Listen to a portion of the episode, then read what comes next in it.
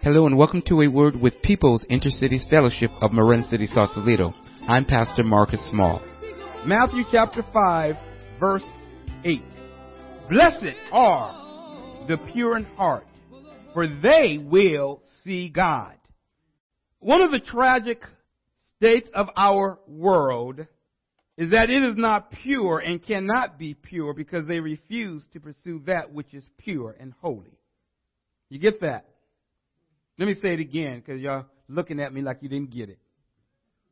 One of the tragic states of our world is that it is not pure and cannot be pure because they refuse to pursue that which is pure and holy.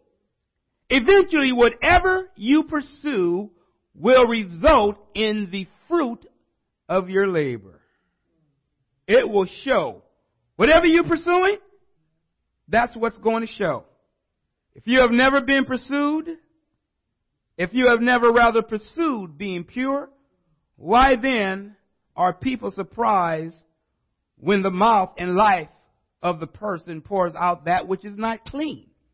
Everyone that talks about the Lord don't know him. Even the demons can say Jesus and God. Don't make them pure.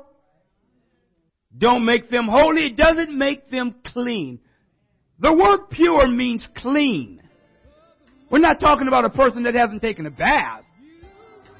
No, no, no, that's not what we're referring to. But what a person allows into their life.